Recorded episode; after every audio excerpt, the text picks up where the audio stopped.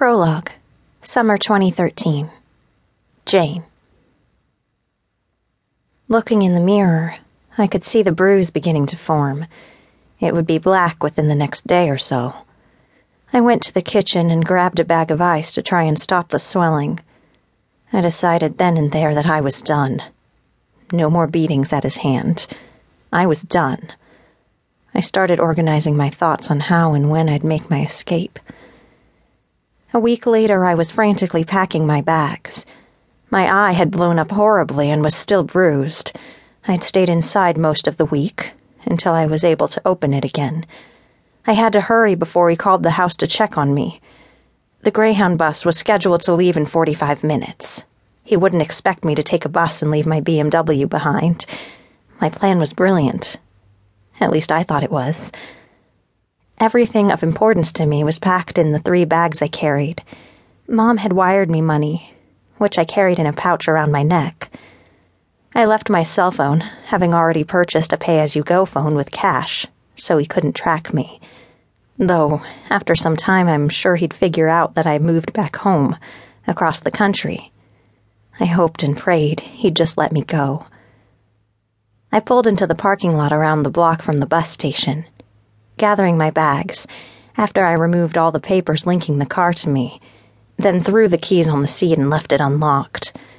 Given the shady neighborhood, the car would be gone soon.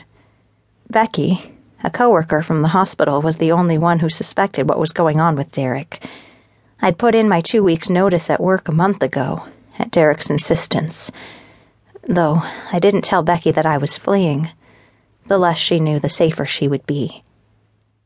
The attendant working the desk took in my appearance and she gave me a heartfelt smile.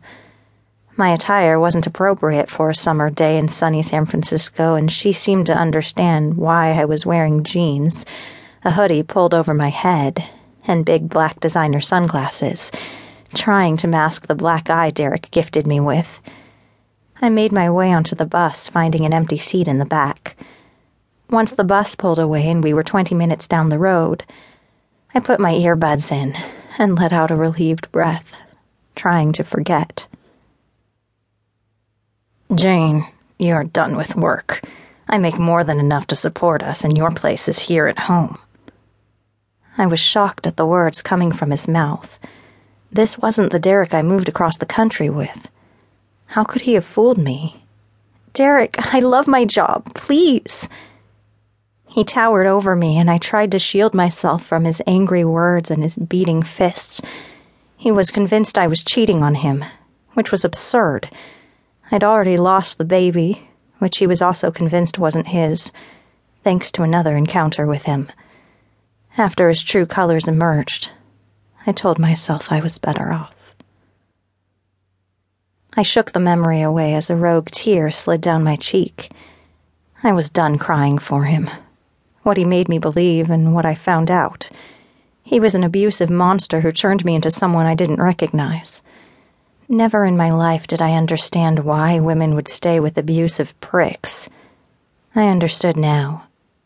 But I was determined to get myself back. I refused to become another statistic.